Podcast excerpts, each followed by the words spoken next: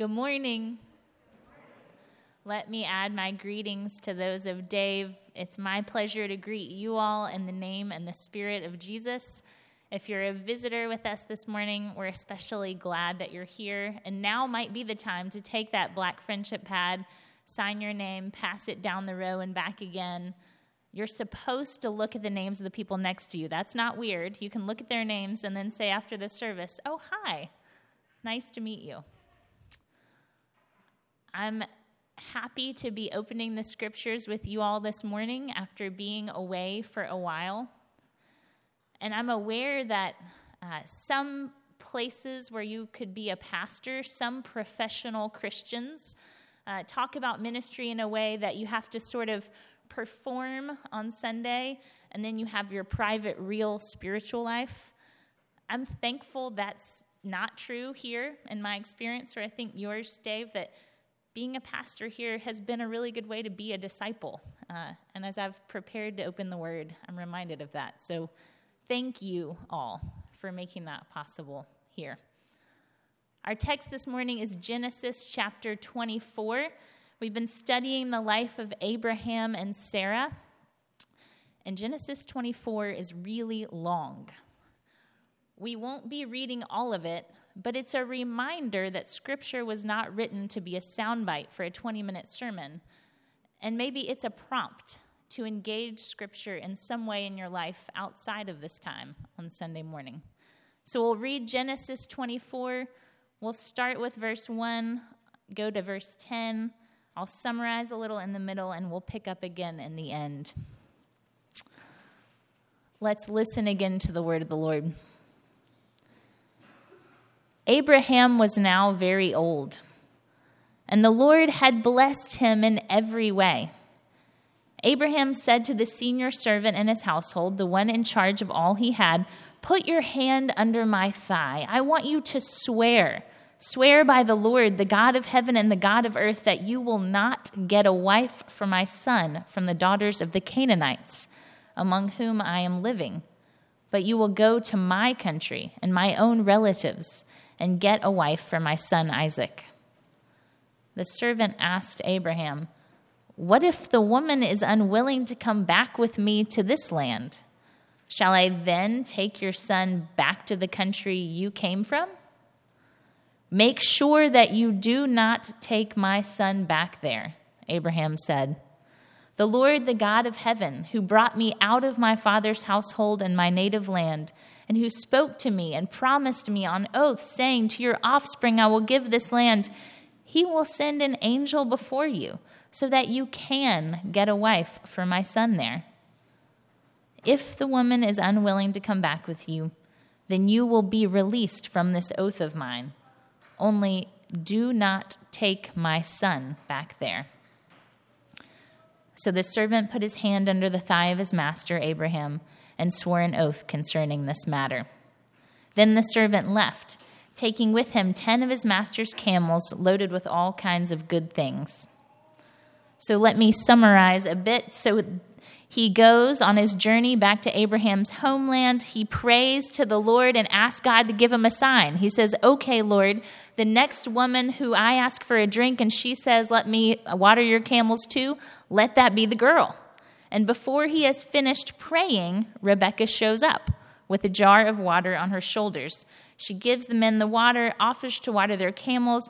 They realize that she's actually related to Abraham, and the servant kneels and praises God. Then Rebecca takes the servant and all of the company home with her. They tell her parents what has happened, and her parents say, Praise God, this is from the Lord. They worship again. They give out lavish gifts to their family. They spend the night. And now we're here at verse 20, 54. When they get up the next morning, the servant says, Send me on my way to my master. But Rebekah's brother and her mother replied, Let the young woman remain with us for 10 days or so. Then you may go. Uh oh. Got to find the rest of the text. Mm-hmm. Suspenseful pause. Here it is. But the servant said to them, we're on verse 56, but the servant said to them, Do not detain me now that the Lord has granted success to my journey. Send me on my way so I may go to my master. Then they said, Let's call the young woman and ask her about it. So they called Rebekah and asked her, Will you go with this man? I will go, Rebekah said.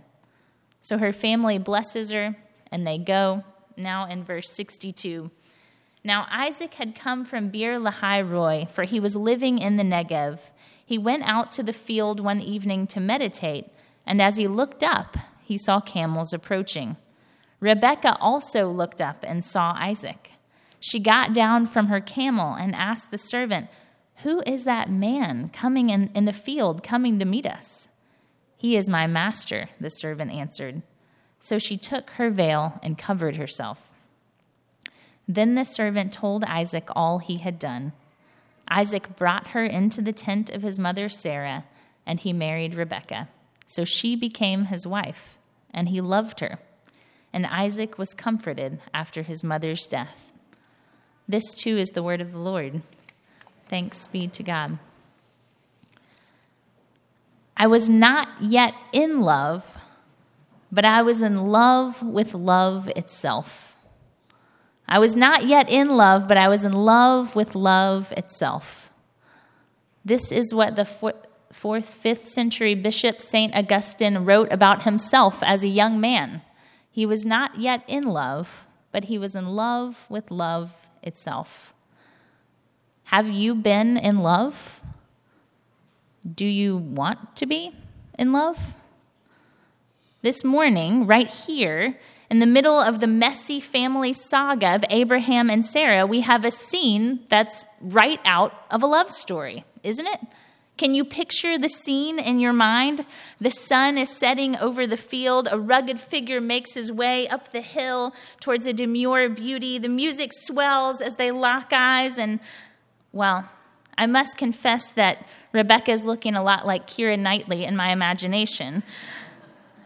And this is seeming a whole lot like the meeting of Mr. Darcy and Elizabeth Bennet in the 2005 film adaptation of Pride and Prejudice, in no small part because one of you made this connection this week. Truly, this scene, this meeting of Isaac and Rebecca, is pulled straight from a love story. This text is about seeking love, but perhaps not in the way you might imagine. Let me catch us up on the story. So, God speaks to a man named Abraham. The Lord tells him to move, leave your home, and go to a new land, and I will prosper you there. If Abram agrees to go along with the plan, God will use him to bless the earth. And, well, the world could use a bit of help at this moment, given the wickedness that led to the flood. Remember the Noah story and the hubris that led to confusion at the Tower of Babel. So Abraham agrees. He sets out on a perilous journey to a foreign land, and more than once along the way, he wonders whether it was a good idea to gamble his future on the word of this unknown God. But at this point, things are looking up. Abraham and his wife Sarah had a son, well, two sons, but that's a story for another day. Abraham even owns a little parcel in the promised land where he buried his wife. If this were a modern tale, that would be enough. Abraham got the child he wanted and the home he wanted, and he lived happily ever after. End of story. What happens to the land and the descendants? Well, I don't think that has much place in our modern imagination, does it?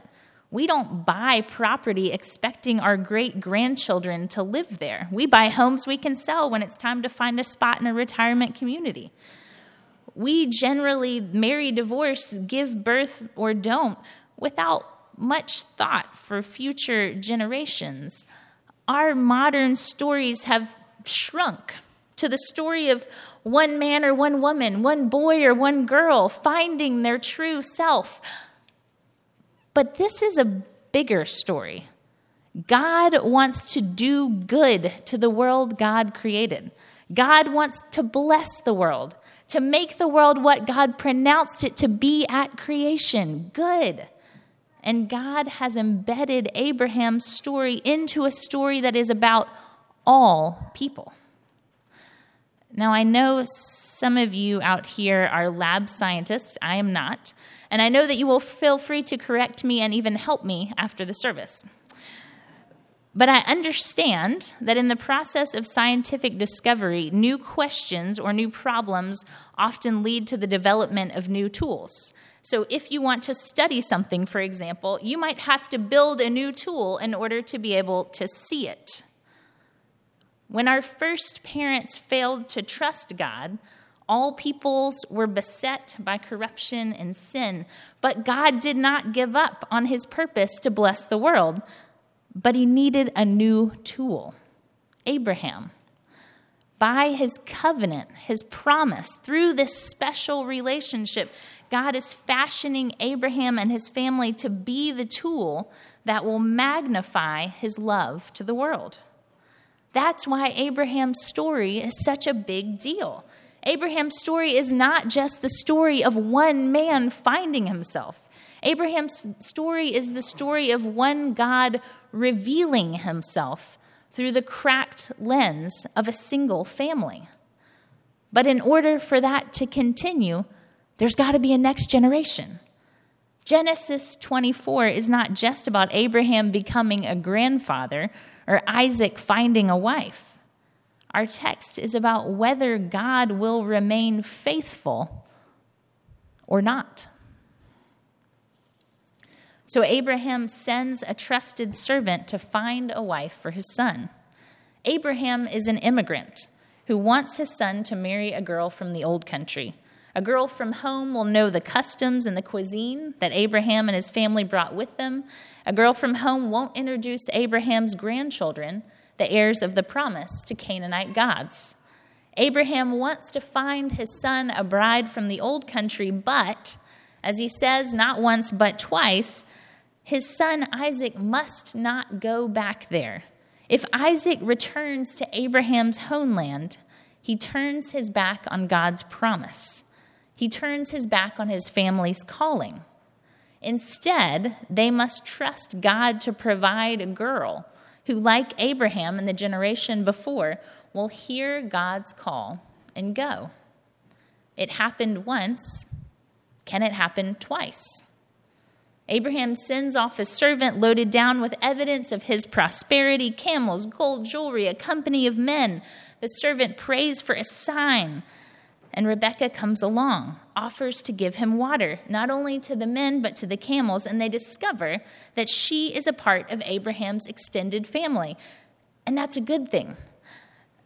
I went to a party when I was in middle school, and the whole night no one asked me to dance until finally, in the end of the night, a boy I did not know came over and danced with me for the rest of the evening. I went from being dejected to elated until a few months later, when we went to the extended family Christmas party, and lo and behold, who was there? Marshall Stratton. In that context, it was not a good thing to be dating your distant cousin. But in this one, it is. God has guided his servant to people who are known and can be trusted. So the servant goes home with Rebekah, recounts the whole story of how his master sent him, which is why the chapter is so long. And after a good night's sleep, they're eager to hit the road. But in another dramatic turn, the bride's family asks them to delay. And the suspense builds. It seems we found the perfect girl, but will she go? Will the servant's skepticism or Abraham's faith win the day? The most important words in this long story are these I will go. Rebekah agrees to go with Abraham's servant. The Lord is faithful to his promise, steadfast in his purpose. The Lord follows through to the next generation, and to the next, and to the next, to Abraham and Isaac and Jacob and Joseph, and finally to Jesus. The Lord follows through all the way to his distant relation, Jesus Christ. And here he is, the one member of Abraham's family who can perfectly magnify God's faithfulness. Here he is, the ultimate tool for making God known to the world. And once again, God follows through on his promise by finding a bride for his son. As we read in Ephesians 5, the bride is the church. Friends, despite all the evidence to the contrary, there is a love story unfolding in our midst. It is a tale of life giving love, love that begins with creation. It is the tale of enduring love, love that lasts from the dawn of time to its end. It is the tale of steadfast love, love that is tried and true. It is the tale of God's love, God's love for the world. Friends, this text is not about how to find a wife, ask for a sign, and get a good wingman, or how to catch a husband by being helpful and ready to move. Friends, this text is about God seeking us as his beloved. The Lord is a faithful, faithful lover, and the church is his bride. Like Rebekah, the riches of God's house are lavished upon her. Like Rebekah, the Lord would tabernacle with us to take us into his tent and know us. Like Rebekah, we are invited into the family calling to go. What kind of bride is the church? Are we ready to respond to our lover's invitation? Are we prepared to take on the call of, our, of his house? What kind of bride is the church? Well, consider what we've read in the news lately. Yet another revelation of leaders in the church perpetrating and tolerating abuse, a parody of perverted desire going on behind closed doors and guarded by those in leadership. We flirt with worldly powers, though we are betrothed to another. The church is preoccupied with worldly treasures, though we've been promised an inheritance. With false affection, we put off our beloved. Instead of, I will go, we say, just a few more minutes, dear. The church has been hesitant, unlovely, untrue. So, so what are we to do? One temptation is to downplay and deny the church's infidelities. We put up a picture of ourselves and the happy and beautiful moments, and we relegate the rest to family secrets. We forbid our members from airing our dirty laundry. That's one temptation to deny and downplay our infidelities. But the other is to give up on church altogether, to decide that the church is simply too damaged for our association, but perhaps look back with a little longing on that time when we were young and capable of being in love, open to the affection of God and His people. Friends, a love story is unfolding in the midst of this groaning world, and your life is a part of it. Will you take up your role in the chorus of the saints? The church is not the lead role, we're the best supporting actress. Our folly is a foil to the faithfulness of the main character, God. We struggle on stage and the Lord stands by us. We fail and He forgives us. This is how we take up the family calling to magnify God's love, not as an object of strength, but as an object of the Lord's unmerited kindness and mercy. We are still muddling through the middle acts here. But let me reassure you that there is a happy ending to this tale. Though we're still muddling through the middle acts of our story with the Lord and our own messy family dramas. As Paul reassured the church in Ephesus, the Lord will not forsake us, but he will remain with us until we become radiant. Let's pray together.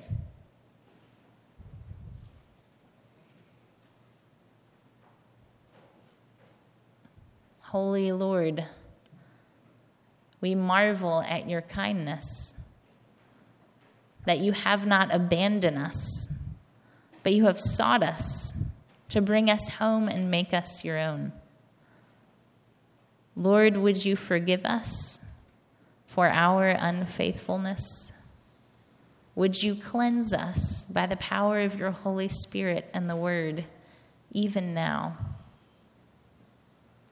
We ask this in the name of our beloved Jesus Christ. Amen.